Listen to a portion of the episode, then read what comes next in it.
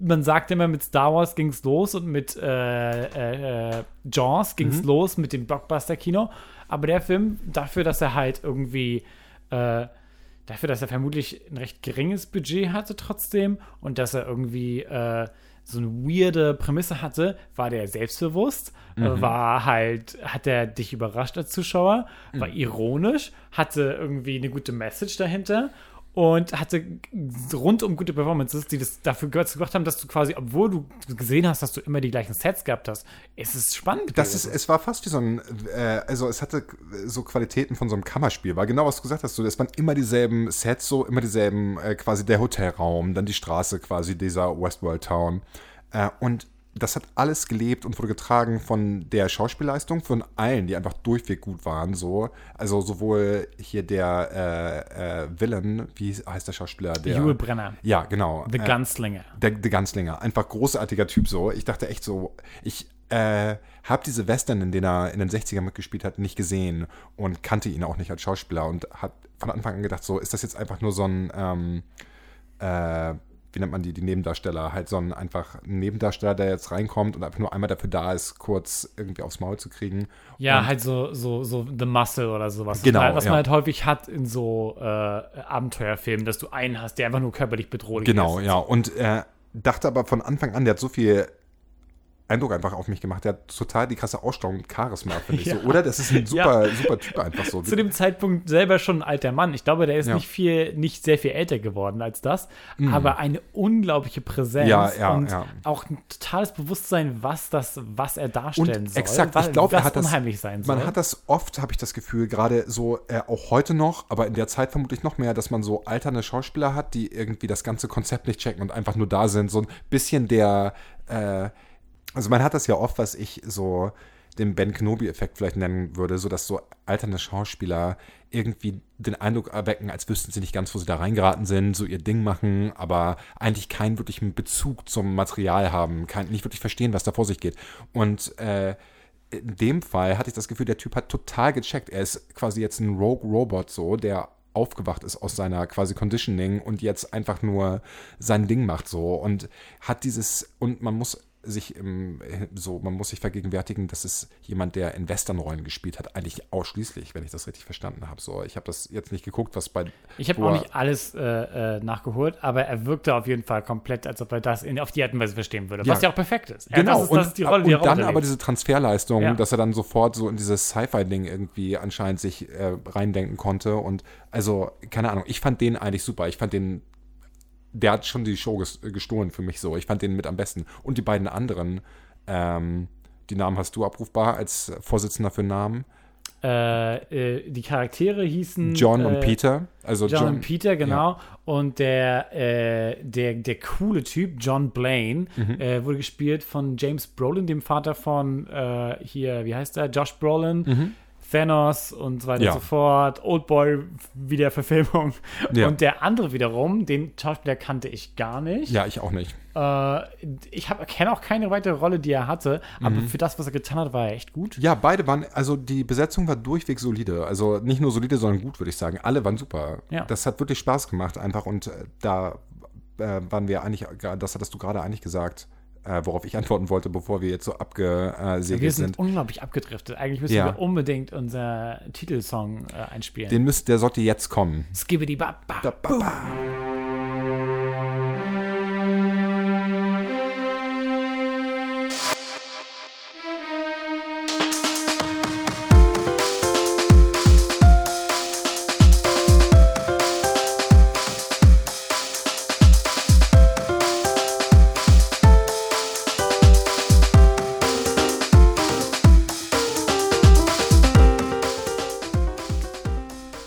Hallo und herzlich willkommen zu Space Baby. Bitte entschuldigt, dass wir euch gequält haben mit dem längsten Cold Open aller Zeiten. Mein Name ist Lauritz. Und ich bin Alex. Space Baby ist der Podcast für alternative Zukünfte.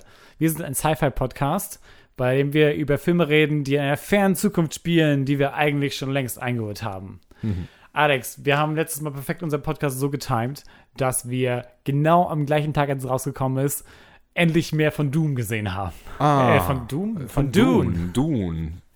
von Dune gesehen haben. Ja. Endlich gibt es Neuigkeiten. Oh, da wollen wir da kurz drüber reden, Ja. bevor wir über. Das finde ich super. Das wie unerwartet, Laurens. You never cease to surprise. Äh, ja, was denkst du über den Trailer? Ich hab, wir haben schon kurz gesprochen darüber. Was mich so ein bisschen abgeschreckt hat, war, ich hatte eine sehr, äh, sehr konkrete Vorstellung vom Pacing des Films, vom Ton, vom Feel. Ich habe mir vorgestellt, ein Film, der, und das ist natürlich mit dem Trailer schwer vereinbar, aber ein Film, der ein relativ langsames Pacing hat, der sich Zeit nimmt für irgendwie, der generell so ein sehr gesetzt einfach äh, sich entwickelt und langsam. Und was ich halt in dem Trailer das Gefühl hatte, diese Inszenierung und dann auch mit diesem äh, Pink Floyd Song obendrauf und so, es war alles, also der Trailer hat mich wirklich so ein bisschen abgeschreckt. Also mir ist schon klar, dass das vermutlich wenig aussagekräftig für den Film sein wird. Ja. Aber ich, dieser Trailer hat nichts mit mir gemacht. Das war nichts. Ich weiß noch, ich habe mich mehr gefreut auf, und wir wissen alle, wie das ausgeturnt ist, auf die Trailer der neuen Star Wars Filme. Da, also die Aber deswegen ich sind auf, ist auf Trailer auch kein Verlass. Also Es ich habe mich einfach, Verlass, ich ja. habe mich einfach auf die Bilder eingelassen Ja. und darauf eingelassen, was ich dachte von den Sets. Ich fand halt teilweise, dass vielleicht ein bisschen zu sehr das so äh, zu wenig Weirdness hatte, ein bisschen zu sehr so wirkte wie literal übersetzt von dem, Mhm. Ja. was du, was du halt, was halt sich jeder vorstellen könnte, wie das dann aussehen würde. Ah, ja, ich fand's auch, So, ja. ne, für die Leute, die das Buch gelesen haben, jetzt zum Beispiel, wie diese Gomische Bart-Szene ist oder sowas, Mhm. das wirkte dann sehr teilweise sehr literal, aber auf der anderen Seite äh, dachte ich wiederum, dass es alles halt äh, äh, eine gute Bildsprache hatte, so, dass es quasi äh, äh, beeindruckend war, wenn es beeindruckend sein sollte. Ja. Und dass ich glaube halt, man darf der Trailer, dem Trailer-Charme da nicht so ganz äh, glauben, weil Trailer halt super trügerisch sind. Und Ja. ich habe mich dann einfach auf die Szenen für sich eingelassen und auf die Bildsprache und habe mir gedacht, das, das könnte mir echt gefallen.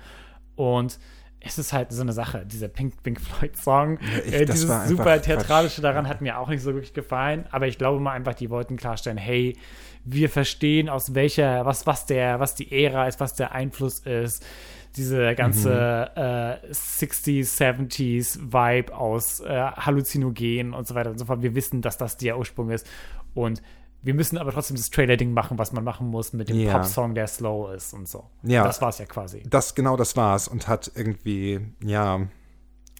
Äh, aber abgesehen davon, was ich für so was überhaupt nichts mit mir gemacht hat, äh, so die Ästhetik und genau was du sagst, so die Sets, die äh, ähm, Kostüme und so. Ich fand auf jeden Fall super, dass, äh, also wie du weißt, bin ich auf jeden Fall ein Fan des äh, Dune-Films aus den 80ern, was die Ästhetik angeht. Ja. Also was die Kostüme angeht, was Mhm. generell die Bildsprache angeht, die äh, ähm, Architektur der Sets, so dieses ganze, ich finde, das hat der Film genailt einfach, dass man quasi so dieses ein bisschen so äh, so Aristokratie irgendwie äh, äh, Wiener Donaumonarchie im 19. Jahrhundert in Space quasi, also dass man so irgendwie Herzöge hat, die so feudal irgendwie aber in einem Sci-Fi-Setting Und da einem hat, da Kaiser hat äh. Lynch natürlich auch den Vorteil, dass es sein Ding ist, so eine Weirdness Ja. und, und so eine Überzogenheit, so eine Dekadenz halt äh, au- auf die Leinwand zu bringen, dass er sowas mag, dass er Mut zur Hässlichkeit hat. Mhm. Ja. Und ich will mir kein Urteil vorher erlauben, aber das ist natürlich nicht was, was Villeneuve unbedingt macht in seinen Ja, Filmen. und ne? da bin ich halt, da äh, fand ich, also das hat mir gefallen, dass irgendwie ich das Gefühl hatte, dass auf jeden Fall so ein bisschen auf jeden Fall die Kostüme äh, der, der Herzogsfamilie und so sich haben inspirieren lassen von Lynches Film. Aber andererseits habe ich dann so viele Bilder gesehen, wie zum Beispiel, keine Ahnung, diese ähm, Soldaten, die quasi in so vier X-Formationen stehen. Das kennt man, das ist immer dasselbe. Ich habe das Gefühl, in jedem Science-Fiction-Film, so die neuen Star Wars-Filme, du hast immer diese quasi äh, Faschisten-Analogie, dass du quasi dieselbe Ästhetik hast mit irgendwie äh, großen Soldatenmengen, die in Reihe und Glied stehen Ja, und ja. irgendein Typ, der eine Rede hält und äh, clearly crazy ist und Ah, ich weiß nicht. Also, äh, ich finde es vielversprechend und ich bin weiterhin hyped und ich würde jetzt nicht anhand von so einem Trailer irgendwie, äh, irgendwie meine Vorfreude lindern lassen. Und ich glaube, ich vertra äh, vertraue Villeneuve auch, dass das ein super Film wird und ich glaube auch, es wird ein cooler Film. Aber irgendwie, ich dachte wirklich, wenn der Trailer droppt, bin ich quasi komplett am Ende. Dann so kann ich nichts mehr, dann kann ich nichts mehr machen, nichts mehr du, dacht, essen. du dachtest, du setzt dich vors Kino und wartest. Ja, so, so, so ungefähr. Äh, aber das ist jetzt überhaupt nicht, also es war eher so, meh, ah, vielleicht kommt noch ein zweiter ohne Popsong drüber, ohne Pink Floyd, Psychedelic, äh, Ja, es kommen sicherlich noch mehr Trailer, aber ich weiß gar nicht, ob ich viel mehr sehen will. Bevor Ich will den eigentlich auch nicht sehe. mehr sehen, aber ich, ach, ich weiß auch nicht. Grundsätzlich würde ich sagen, es war jetzt zumindest nicht so, dass ich dachte, oh nein, was, was ist das so? Das wird eine ganz merkwürdige Neuinterpretation. des Ga- Das wäre aber auch überraschend gewesen. Das wäre sehr überraschend gewesen. Also ich finde es auf jeden Fall interessant und es ist natürlich klar, dass wir den Dune-Film, sobald er droppt, vermutlich sicher besprechen werden. Es wird alles rausgeschnitten, ja. Nein, nicht alles, aber das ich jetzt denke, vermutlich. Ja. Die Leute können ruhig wissen, dass du hydrierst. Wir wissen, wie, Dass ich äh, offensichtlich ein, verdörre, wenn ich nicht alle 10 Minuten was ja, trinke. aus deinem Stillsuit. Ihr habt das Aus Augenrollen nicht gesehen. so. Du weißt, dass das quasi aus Urin gewonnen Richtig, wird. ich weiß, dass das Recyceln im besten Sinne ist. So. Ja. Ähm, aber Tropfen. so viel zu, zu Dune Watch 2020. Äh, Yay. Wir hätten den, der, das Footage für unser Reaction-Video ist leider verloren gegangen. So beim nächsten Mal liefern wir das nach. oh ja, auf jeden Fall. Ja. Ähm, äh, kommen wir nun zu unserem heutigen Hauptthema. Yes. Es geht auf nach Westworld. Mhm. Wir beschäftigen uns mit dem 1973 erschienenen Sci-Fi Western Horror. Einfluss Horror Slasher äh, äh, mit Comedy-Elementen, ironischem Film über das Wüten von Kapitalismus, äh, äh, wenn es quasi keine Grenzen kennt. Äh, zumindest nach, der, nach dem Wunsch von, von dem Autor und vom Regisseur Michael Crichton. So ist Ja. das so, so eine Kritik sein. Ähm, und damit wir uns so ein bisschen reinfinden, dachte ich, wir fangen an mit einem Trailer. Oh. Diesmal im typischen Western-Stil. Oh, aha, im Western-Stil. Ja, ich habe Western-Musik rausgelegt. Also, warte mal. Du hörst sie jetzt nicht, aber, aber äh, unsere Hörer werden gleich begeistert sein und anfangen zu klatschen und auch weinen, vermutlich. Wir schreiben das Jahr 1983. Robotertechnologie hat überragende Fortschritte gemacht. In den Vergnügungsparks von Delos können Besucher in einer von Robotern besiedelten Welt ihrer Wahl alle Fantasien ausleben. Die zwei Freunde Peter und John besuchen Westworld und erleben das aufregende Leben im wilden Westen. Doch durch eine Fehlfunktion geraten plötzlich sämtliche Roboter außer Kontrolle und fallen über die Besucher her. Können Peter und John dem bedrohlichen Ganzlinger entkommen? Sind die Roboter noch aufzuhalten? Gibt es bei Delos eigentlich eine Reiserückerstattung?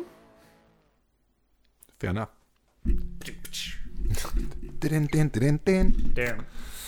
Jo, ich fühle mich gut informiert. Ähm,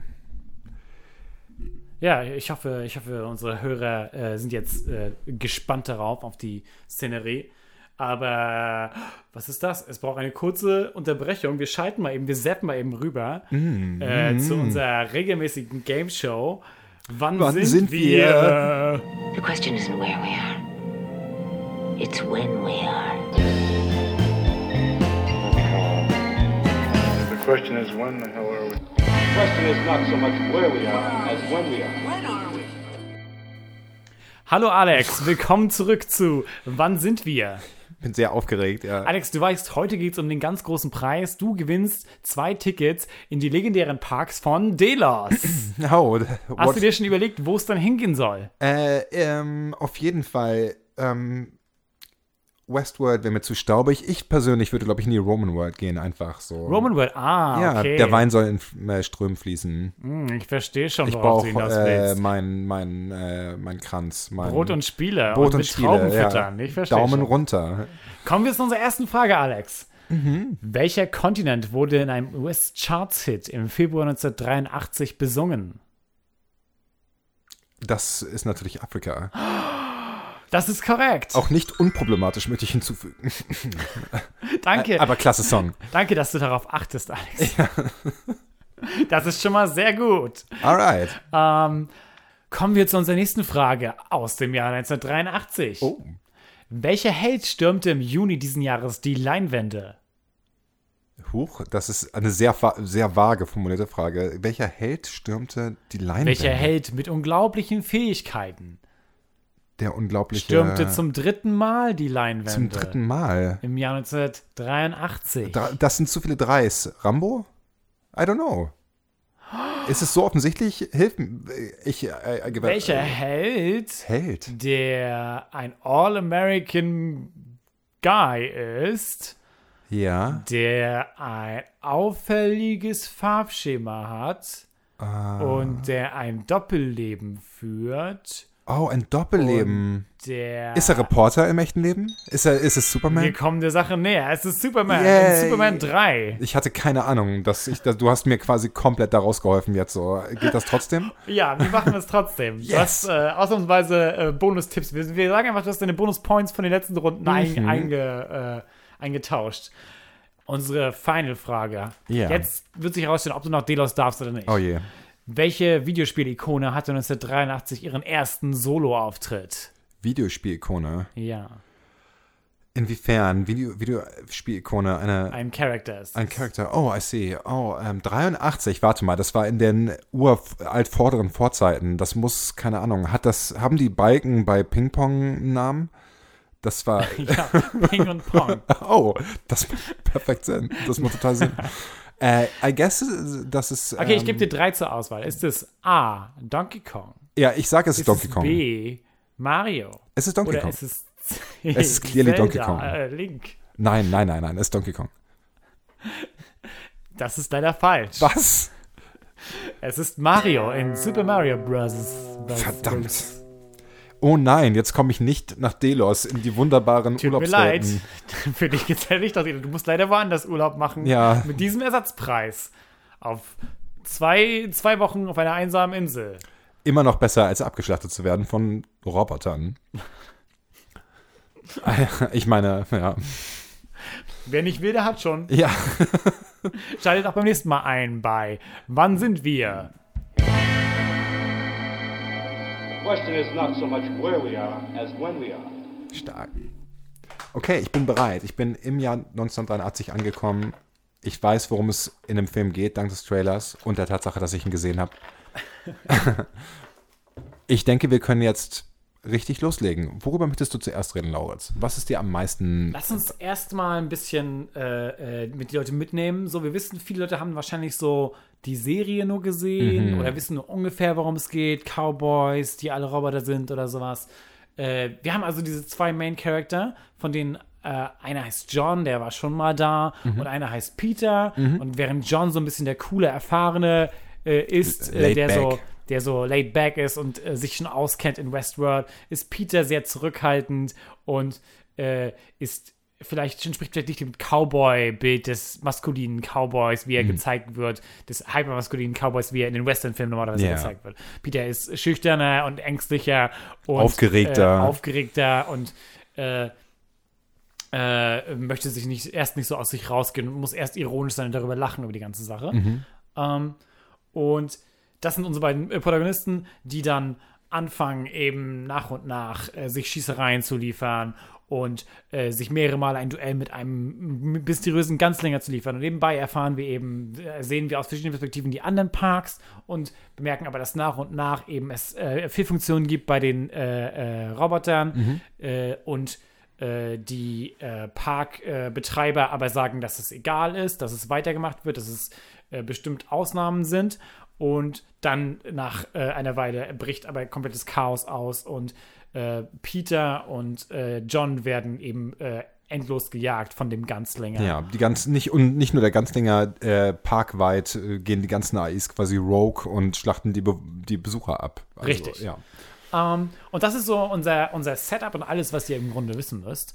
Äh, ja, wir haben schon wieder, wir haben schon wieder eine extrem komische Aussage über die Zukunft. Und zwar wird im Jahr 73 vorher gesagt, dass wir im Jahr 83 funktionsfähige, fast genau, äh, fast menschengleiche Roboter haben, die man nur an den Handflächen von tatsächlichen Menschen unterscheiden kann. Die Handflächen sind noch nicht perfektioniert. Sie haben, sie haben die Mimik hinbekommen, sie haben scheinbar auch alle Geschlechtsorgane voll funktionstüchtig hinbekommen, wie wir von den äh, Scheinbar. Also wir wissen es nicht. Wir wissen es nicht Oh ja, tatsächlich. wir haben das nicht gesehen. Wir Aber wissen, das wa- ist ausreichend. womit sie Probleme haben, sind die Handflächen. Das ist, das ist einfach so der filigranste Teil des menschlichen Körpers. So, dass da werden noch Was Generationen von möglicherweise auch Robotern. so zu Schwierigkeiten. Ja, diese, ähm, genau, das, das ist, also wir haben ganz klar als so Plot-Device natürlich auch established, dass es so ein Erkennungsmerkmal gibt. So. Was aber im Film weniger häufig eingesetzt wurde, als ich es erwartet hätte, um ehrlich zu sein. Ich glaube, deswegen haben sie das zweite etabliert. Und zwar haben sie etabliert, dass du so ein silbernes Glänzen sehen kannst, Mhm. beziehungsweise eine, eine Reflexion in den Augen, die uns immer zeigen sollte, ah, okay. Aber künstlich. ist das immer der Fall gewesen? Ich hatte das Gefühl, das hat erst ab einem bestimmten Punkt eingesetzt. Äh, und zwar ab dem Zeitpunkt, wo die Roboter angefangen haben, äh, quasi durchzudrehen. Nee, ich glaube, das wurde vorher schon, ich glaube, das Okay. wurde vorher schon absichtlich ab und zu gezeigt. Oh, aber es war halt mit, wurde mit so einem Ton verbunden, der dir hätte, also der auch hätte dir glaubt, dich glauben lassen können, dass es irgendwas Ominöses sein soll. Mhm. Sollte aber, glaube ich, bloß signalisieren, hey, das, darauf sollst du achten. Mhm. Stimmt, die, das, da ist wenn die Gäste, Schimmer. wenn die Genau. Gäste ankommen, wird quasi bei diesen Robotern, die nur die Leute zu ihren jeweiligen Ressorts bringen, auch schon dieses Leuchten gezeigt. So tatsächlich. Ja, ich erinnere mich. Genau, ja. Ähm, und äh, das ist eigentlich auch ein ganz guter Punkt, was für eine riesige Organisation da reingehen muss eigentlich in dieses ganze 1000 Dollar am Tag und das ist was, was die Gäste bezahlen, ist eigentlich noch ziemlich wenig dafür, dass es so eine gigantische äh, halt äh, Organisationsleistung ist. Wir Seiten wissen nicht, wie weit die Miniaturisierung und die Robotertechnik wirklich vorangeschritten ist. Vielleicht ist es möglich, das kostengünstig zu machen alles. Und anscheinend äh, ist das ja Schon, aber wir sehen sehr viel Personal, sehr viel Ja. so äh, nach Feierabend müssen sie, müssen sie jedem äh, äh, Roboter quasi einen Facelift geben und müssen sie irgendwelche Organe verschieben und so. Also, das scheint schon sehr aufwendig zu sein. Ja. Und was ich noch witziger finde, das ist auch in der, in der TV-Show, falls ihr die gesehen habt, so ein bisschen so, dass da super viel so äh, reingeht an Arbeit, wie man sie heute mehr aus dem Arbeitseintrag erkennt. Und zwar ganze Leute, die nur so Kreativteams bilden, um zu sagen, okay, wie können wir das spinnen? Was können wir machen? Okay, Oh, äh, ah. scheißegal. Sagen ja wir, quasi so Level-Designers. ja, genau, ja, Level-Designer. Und, äh, und halt so Leute, die so quasi, die quasi so Texter sind für diese Welt und sagen, okay, Hm. äh, wir sind gerade in der bösen Situation, was sagen wir? Äh, wir sagen, äh, keine Ahnung, Saloon-Fight oder wir sagen, äh, keine Ahnung, schnell Banküberfall, irgendwas, um den Plot weiter zu bewegen, so. Mhm. Oder die Leute da rauszubringen aus dieser Situation. Äh, und das finde ich auch in der Show schon und im Film jetzt auch ein witziges Element, dass du quasi so die Leute, dieses Design und natürlich, jetzt haben wir da noch eine ganz neue Perspektive darauf mit dem Level-Design, was du meinst Ja. Es ist ja wirklich so, dass sich Videospiele seitdem so extrem weit entwickelt haben, dass äh, äh, erstens wir auf die Art und Weise locker alle Fantasien viel leichter ausüben können. Ja. Äh, und zweitens, dass äh, man da quasi heute eigentlich noch eine ganz andere Perspektive dazu bringen könnte. Und wir quasi da frühes so Leveldesign sehen und frühes so Voll. Design von so einer Absolut. Erfahrung. Also ich habe mich auch sofort erinnert gefühlt an, äh, es gibt diese Szene äh, ähm, morgens quasi. Es ist so, dass in der Nacht halt die Wartungsphase ist in dieser Westworld im Film. Also wir sprechen jetzt wieder über den Film. Ja.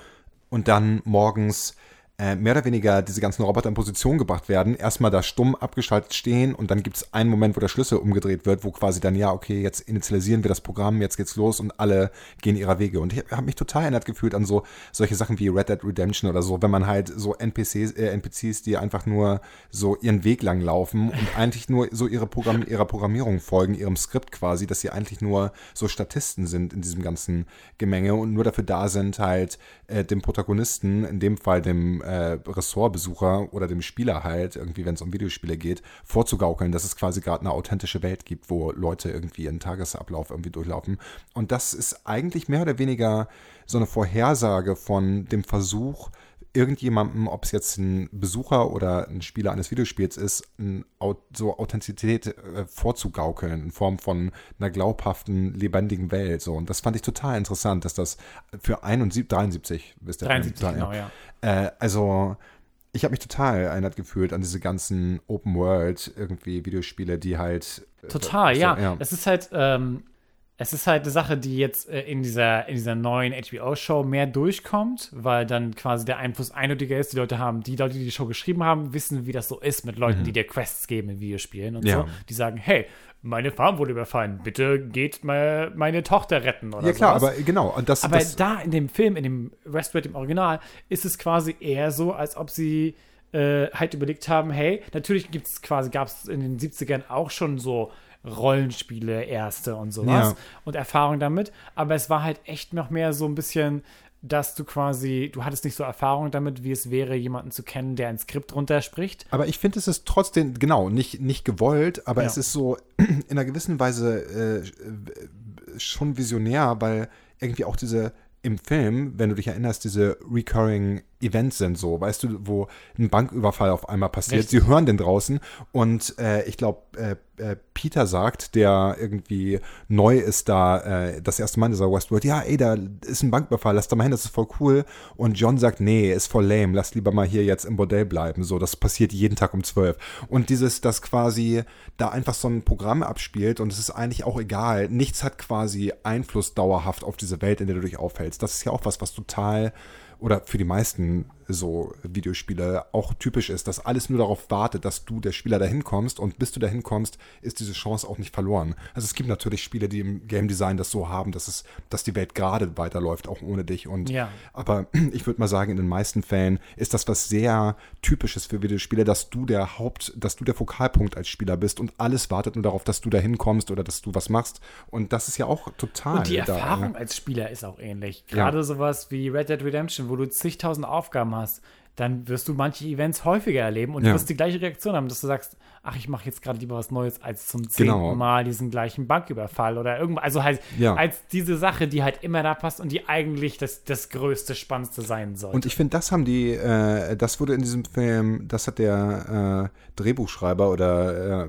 äh, Regisseur des äh, Films super hinbekommen, dieses äh, zu vermitteln, dass die Protagonisten so ein Gefühl entwickeln von, das ist alles hier für uns und alles ist eigentlich nur dazu da, dass wir hier äh, Pleasure haben und äh, wir können alles machen, was wir wollen, wann wir es wollen. Und es gibt quasi keinen Ablauf von Zeit in diesem Sinne wie in der Realität. So, es ist einfach nur alles so ein, so ein Prop, so ein Set, das für uns gebaut wurde. Und das wird den Protagonisten dann ja auch später zum Verhängnis im Film. Das ist ja auch das, wo quasi, was der, der coole John, der schon mehr Erfahrung hat, versucht, Peter anzugewöhnen, dieses, Ja. diese Einstellung.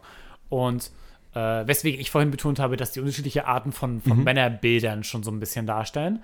Äh, weil dann, weil Peter mehr und mehr von John erzählt bekommt, hey, lass dich gehen, genieß das, das hier ist alles für dich da, das Ja. ist die, das echte Es kann dir Leben. nichts passieren, mach einfach genau, passieren. wonach dir ist gerade. Genau.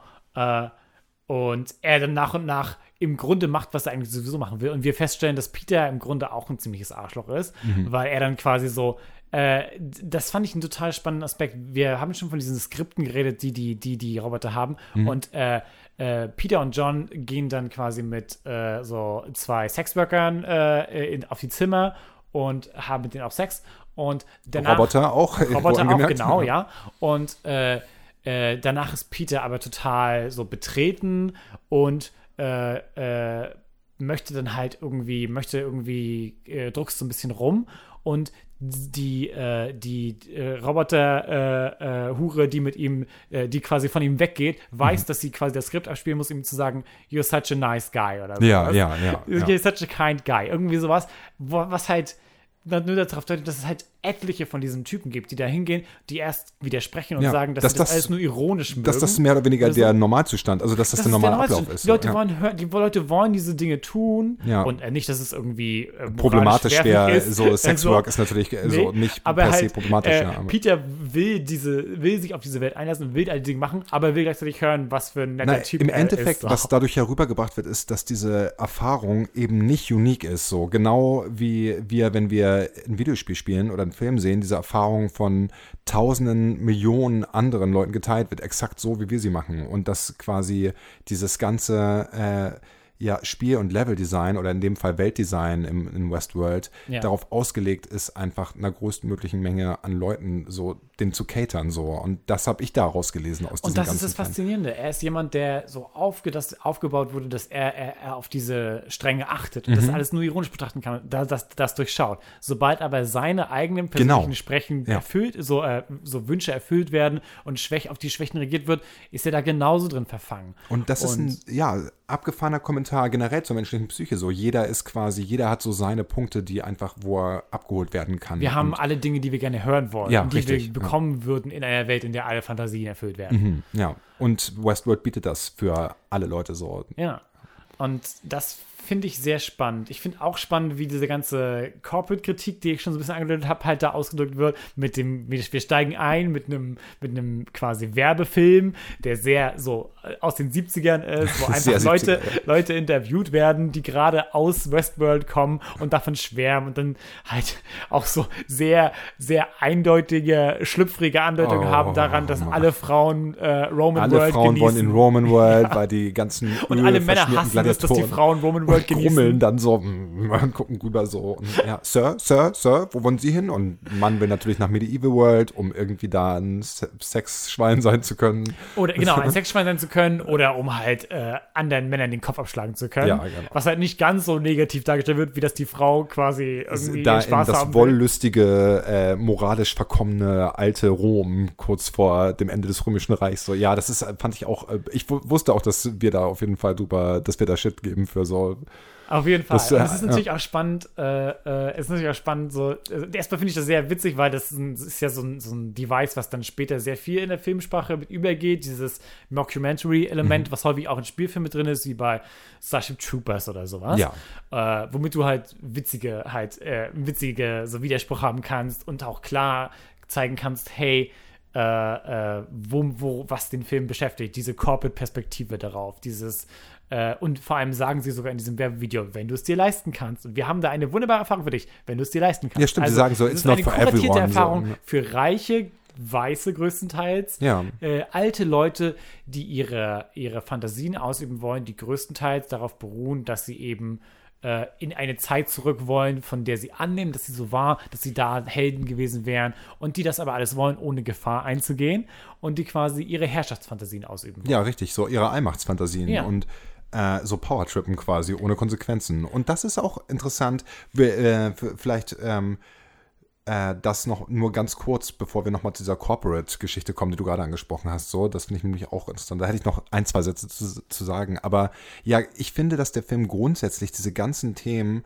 sehr subtil an so anstupst und er das, also zumindest ist das meine äh, so Erfahrung gewesen während des Schauens, dass diese Sachen so mir so ein bisschen vorgestupst wurden, ganz sachte und diese ganzen Prozesse, sich damit auseinanderzusetzen und diese Ideen irgendwie dann weiterzuspinnen, eigentlich nur bei mir stattgefunden haben und gar nicht im Film. Der Film macht das gar nicht. Der Film sagt ja gar nicht hier, oh, was passiert mit der menschlichen Psyche, wenn man sich in einer Welt aufhält, wo man konsequenzlos augenscheinliche Menschen, die Roboter sind, aber who can tell und maybe something happens with you. Das ist ja was, was der Film gar nicht so wirklich verfolgt. In der Serie ist es vermutlich eher so. Ähm, in der Serie ist das ein bisschen mehr so, Ja. aber der Film ist halt auch berüchtigt dafür, dass äh, Michael Crichton, der der eben diesen Film äh, äh, Mhm. geschrieben und gemacht hat, äh, äh, dass der äh, quasi unglücklich war mit der Reaktion des Publikums, dass er dachte, dass quasi die an Stellen gelacht haben, wo sie nicht lachen sollten Ja, ja. ursprünglich und dass sie äh, die seine Kritiken nicht ganz so pointiert verstanden haben, wie er das wollte. Mhm. Wo heute wir darauf gucken, vielleicht auch mit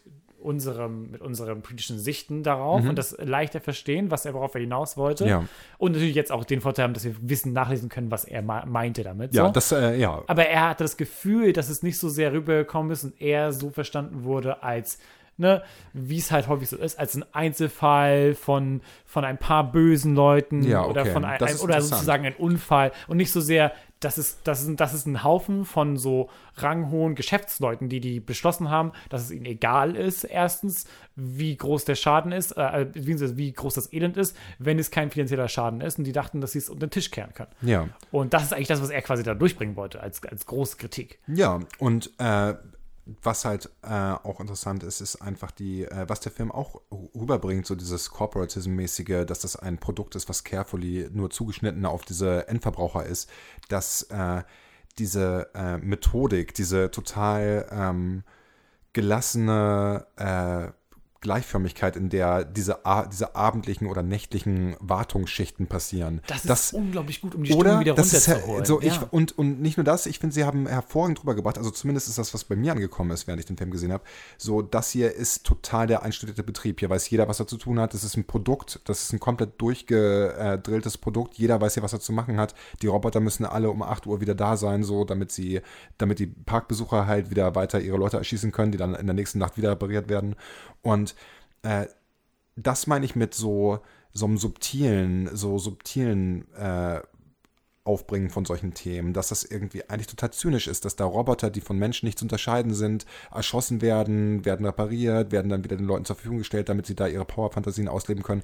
Und es gibt so kein, es gibt keinen Zeitpunkt, in dem der Film das so wirklich offen thematisiert oder dir irgendwie aufs Gesicht schlägt oder auch nur Charaktere darüber reden. Wir haben nur ganz, ganz sachte Andeutungen, wo Peter sagt, hey, woher weißt du, dass das überhaupt, ist das einer von den Robotern oder nicht und bla. Und das, ich fand unglaublich cool, wie der Film einfach Zuschauern oder mir und uns in dem Fall was zugetraut hat und einfach gesagt hat, hier sind diese Themen so und bei mir hat es sofort geklickt alles so. Ich habe sofort gemerkt, was hier die Problematiken sind, was hier die interessanten Fragen sind, was ich mich fragen würde in so einem Park.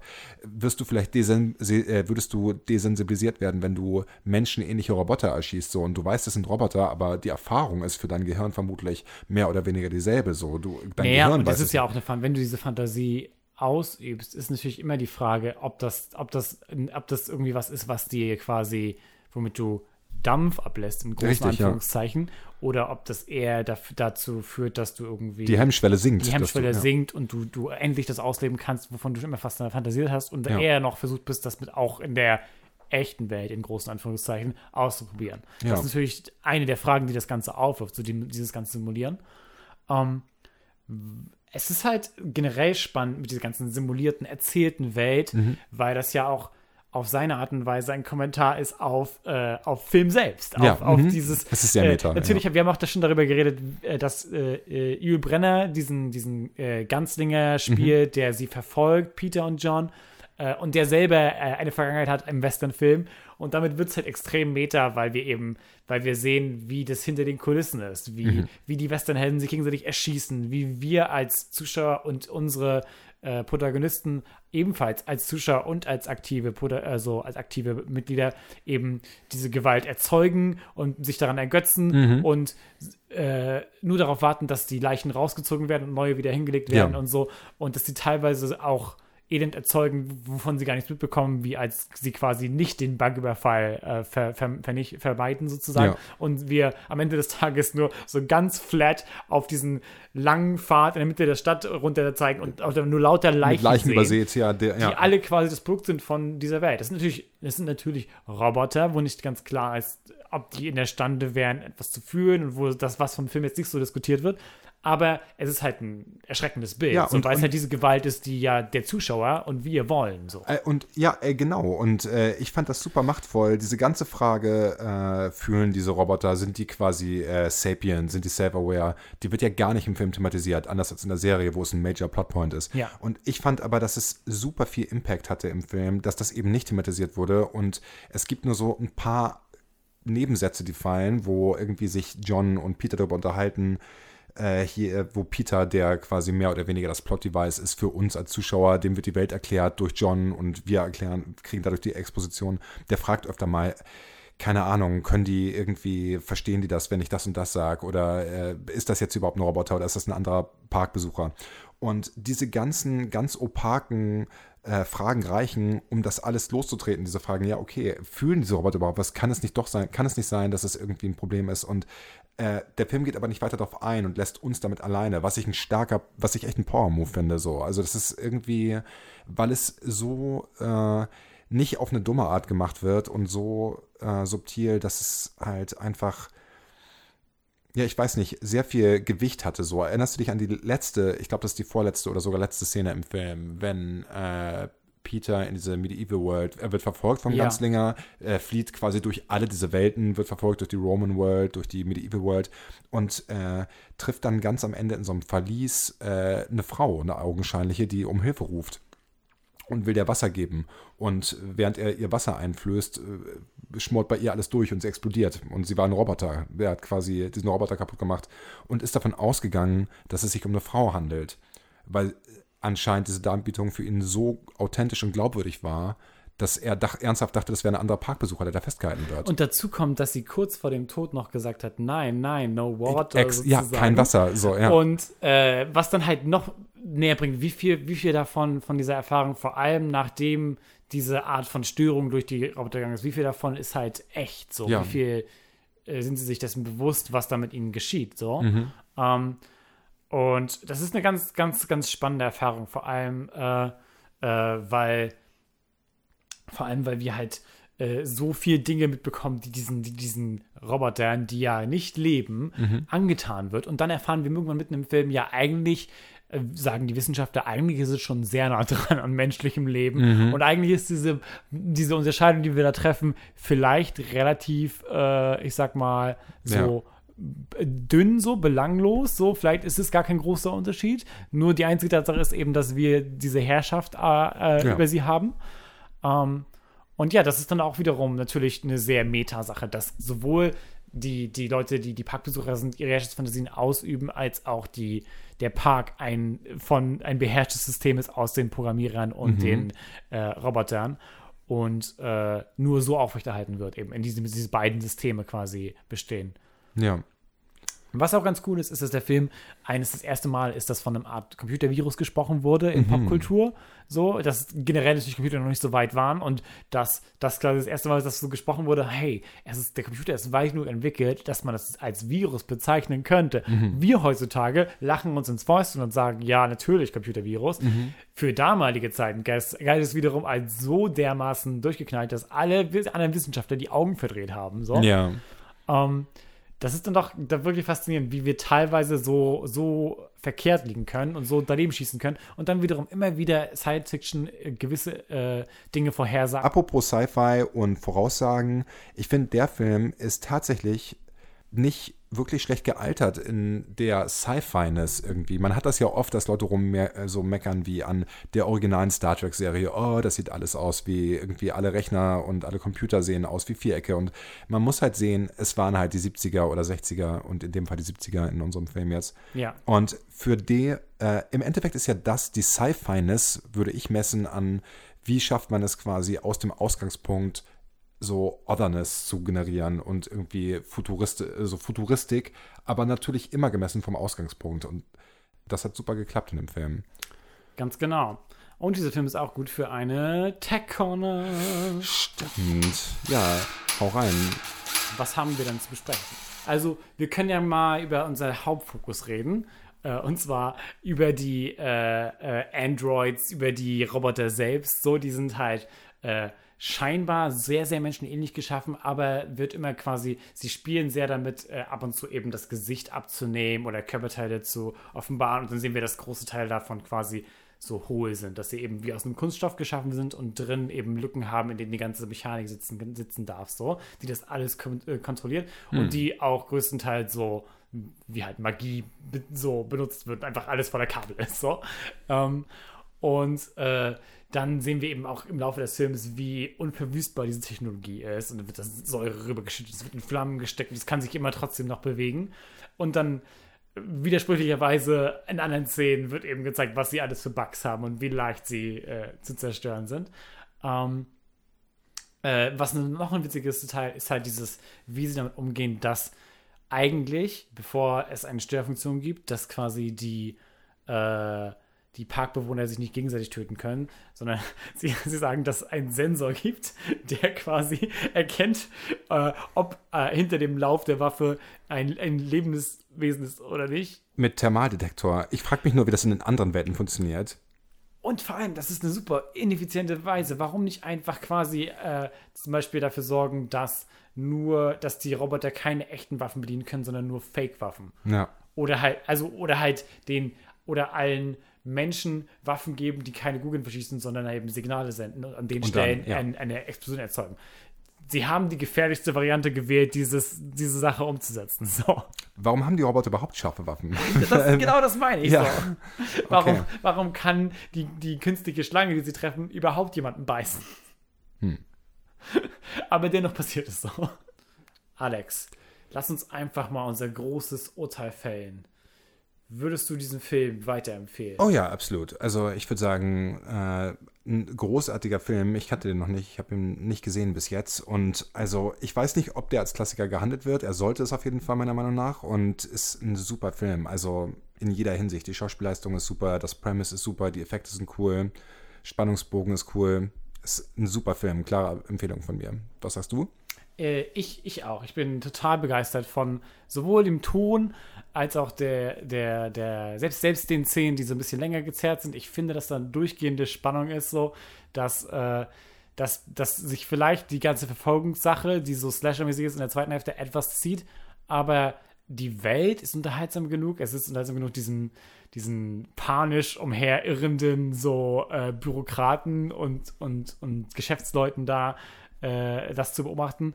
Dann halt diese ganze, diese ganze Exploration davon, wie es ist, die Fantas seine Fantasien nach, nach Lust und Laune auszuüben. Und auch gleichzeitig der Kommentar darüber, wie sehr das Verständnis, was wir da haben von diesen verschiedenen Arten von Geschichte, auch eine Fantasie an sich ist so. Wie quasi diese Western-Version, die wir da sehen, ist ja auch eine fiktive so. Mhm. Und ich finde, dass da sehr viel, sehr viel dieser Gedanken halt rüberkommen und das ist eine super, sowohl als Sci-Fi-Film als auch als Film über, über so über Menschen und wie sich Menschen entwickeln im Zusammenhang mit Technologie und wie wir eben Technologie machen, um unsere eigenen Bedürfnisse zu erfüllen und wie was daran eben so gefährlich ist und so. Das finde ich ein super, super spannendes Thema und ich finde, dass es sehr gut das aufgreift. Und ich habe mich auch gewundert, dass ich noch nie jemanden darüber schwärmen habe hören. Ja, Sam. Äh, klar, der Film hat vielleicht leichte Schwierigkeiten, weil es eben aus einer ganz anderen Filmära ist, so 70er, aber ich finde, dafür ist es ein sehr gutes Beispiel. Also dafür ist es noch ein sehr quasi so leicht äh, zu verdauendes Beispiel als Film. Absolut. Alle, ja. die sich sagen, ich kann mir eigentlich vorstellen, so eine Mischung aus Western und Sci-Fi zu genießen und vor allem eine, die auch was zu sagen hat, so, Ja. kann ich nur empfehlen. Absolut. Und noch als kurzen Nachtrag von mir, nicht nur, also was zu sagen hat, das, was der Film wirklich unglaublich gut hinbekommen hat, er hat einfach Fragen gestellt, so Sokrates-mäßig. Er hat Fragen gestellt und in den Raum gestellt und alles weitere liegt bei dir als Zuschauer und das fand ich super erfrischend und total die gute Abwechslung zum Über-Explain, die Auf heutzutage jeden einfach am Fall. Und es ist echt krass, wie einflussreich das Ganze ist. Ne? Also äh, die Performance von dem Ganzlinger von Hugh Ja. Brenner äh, ist halt super ikonisch und war, war höchstwahrscheinlich der Einfluss für sowas wie den Terminator, für Ja. all diese äh, so mysteriösen, massigen Gestalten, obwohl er selber das nicht ist so, aber er ist halt, er hat eine Präsenz, die einnehmend ist so. Ja, und sagt so fünf Worte vielleicht im gesamten Film und hat trotzdem einfach die Stage gestohlen, würde ich behaupten. Also, Absolut klasse, ja. Äh, also wir sind begeistert. Äh, schreibt uns doch, was ihr davon haltet. Wir sind gespannt, was, äh, was euch daran gefällt, ob er euch gefällt. Und freuen uns generell natürlich auf Post. Äh, Alex, hast du etwas, was du pluggen möchtest? Äh, ich habe keinen Plug, wie es ja gute Tradition In, ist bei so uns. sei es. Es Ja. ist Tradition, richtig. Seit Äonen von Jahren warten wir darauf. Die Altvorderen, so steht es geschrieben, Laurenz. Hast du einen Plug? Ich fette ja. Äh, ich äh, habe ein Plug und zwar ein Comic. Äh, ich weiß nicht, ob die Zuhörer alle große Comic-Fans sind, aber ich bin jetzt total besessen geworden von einem Comic namens Black Hammer. Ich werde ganz kurz erzählen, worum es geht, aber aus irgendeinem Grund erwischt er mich total zurzeit und ich finde, dass der, der wurde vor der ganzen Situation, die wir alle durch, durch gemeinsam durchleben, so geschrieben, anfangs geschrieben und läuft immer noch und ist so ungefähr beendet, glaube ich aber ist halt unglaublich zeitgemäß. Und zwar geht es darum, dass eine Reihe von Helden, die so leicht inspiriert sind von einer Menge von bekannten Superhelden, äh, verschollen sind, äh, nachdem sie so einen großen Kampf, ge- der so quasi, die ganze Comic ist so ein bisschen 50s-mäßig inspiriert, oder so alte Versionen von Golden Age Superhelden. Äh, die haben einen großen Kampf äh, quasi gewonnen, äh, sagen sie, gegen einen Supervillain namens Anti-God und wurden daraufhin verbannt äh, in eine weirde Twilight Zone-mäßige äh, Zeitblase, die so ein, die so ein äh, typisches äh, äh, so Farming-Dorf ist oder sowas, mitten in den USA. Und äh, sie haben festgestellt, äh, sie können da nicht weg. So, sie sind dort gefangen. So. Und all diese Charaktere sind halt dadurch geprägt, dass sie irgendwie eigentlich schon vorher ähm, äh, äh, als Helden gelebt haben, aber eben gefangen waren in ihren bestimmten Rollen. Zum Beispiel ist einer, der so eine Version von dem Martian Manhunter, der von DC ist, der heißt Barbarian, so für Barbarian Alien. Und der ist eigentlich schon äh, äh, äh, vor Ewigkeiten quasi vom Mars auf die Erde geschickt worden, um dort sozusagen als Diplomat zu machen, was er kann, weil der, die Mars will eigentlich die Erde einfach überfallen, weil sie die für unterlegen halten. Und er musste schon immer seine Sexualität verstecken und ist eigentlich, entdeckte dann mehr und mehr, dass er eigentlich eben schwul ist. Und äh, ist dann in, auf viele Artenseiten ist er quasi, er ist sowohl ein Gestaltwandler als auch äh, muss seine eigene, muss sein äh, wahres Ich sozusagen verstecken. Und eine andere Heldin ist dann zum Beispiel Golden Gale, die so eine Version von Shazam ist und den Konflikt hat, dass sie quasi äh, während sie altert, ist aber ihre Verwandlung, die sie auch macht, wie Shazam, sie macht ein Zauberwort und wird dann zu einem äh, fliegenden, starken Superhelden. Diese Verwandlungsform bleibt aber immer jung. Das heißt, während sie eine alte Frau geworden ist, wird sie immer wieder zum kleinen Mädchen, wenn sie sich verwandelt. Jetzt, wo sie aber in dieser Zeitbase gefangen ist, ist sie seit zehn Jahren dieses kleine Mädchen. Das heißt, sie ist eine ungefähr 70-jährige, mega angepisste Frau, die immer und immer wieder in die zweite Klasse oder sowas gehen muss. Ja, wer wäre nicht angepisst? Und halt übelst am Fluchen ist und am Rauchen und so und halt extrem genervt ist von diesem Schicksal, was sie da erlitten hat. Oder ein anderer ist halt einer, der noch nie richtig Superkräfte hatte, sondern quasi dessen Ding ist, er ist so eine Art, stell dir vor, Captain America, wenn er nicht eine Superdroge in den Nacken gespritzt bekommen hätte, sondern wenn er einfach trainiert hätte, um die Bösen quasi boxen zu können, so. Und und der geht wiederum total auf und sagt, endlich muss ich nicht mehr diesen Druck haben, ein Held zu sein und die Welt zu retten. Ich kann hier einfach quasi jemanden kennenlernen und ein schönes Leben führen und wäre da bloß nicht diese kaputte Familie aus Superhelden, die ich um mich habe und die ich versuche irgendwie so zusammenzuhalten. Die für alle verlieren nach und nach den Verstand oder lashen out gegenseitig, aber haben eigentlich nur sich gegenseitig und können auch nicht einfach aufgeben. Und diese ganzen Gedanke fand ich zurzeit total so passend und irgendwie inspirierend dazu, sich gegenseitig zu unterstützen in gerade in dieser jetzigen Zeit. ja, So. klingt interessant. Deswegen würde ich Black Hammer für alle empfehlen. So. Ich äh, freue mich, wenn ihr das nächste Mal wieder einschaltet. Ich mich natürlich auch. Followt uns bei Twitter. Äh, der Account ist wieder auf. Space Baby Pod. Folgt uns bei Instagram auch. Da sind wir unter Space Baby Pod, P-O-D.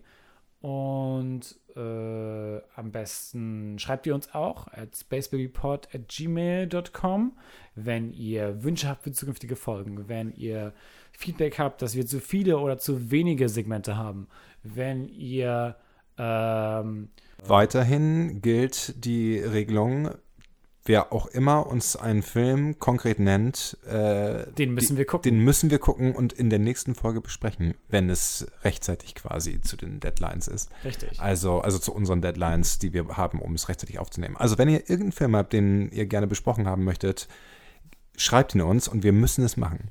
Wir müssen es machen. Sofern er in der Fluch unsere- zwingt uns das zu tun. Ja, der Fluch, wir sind, wir sind äh, forever spellbound. Ähm, schaltet doch auch beim nächsten Mal wieder ein. See you, Space, Space Baby. Yeehaw.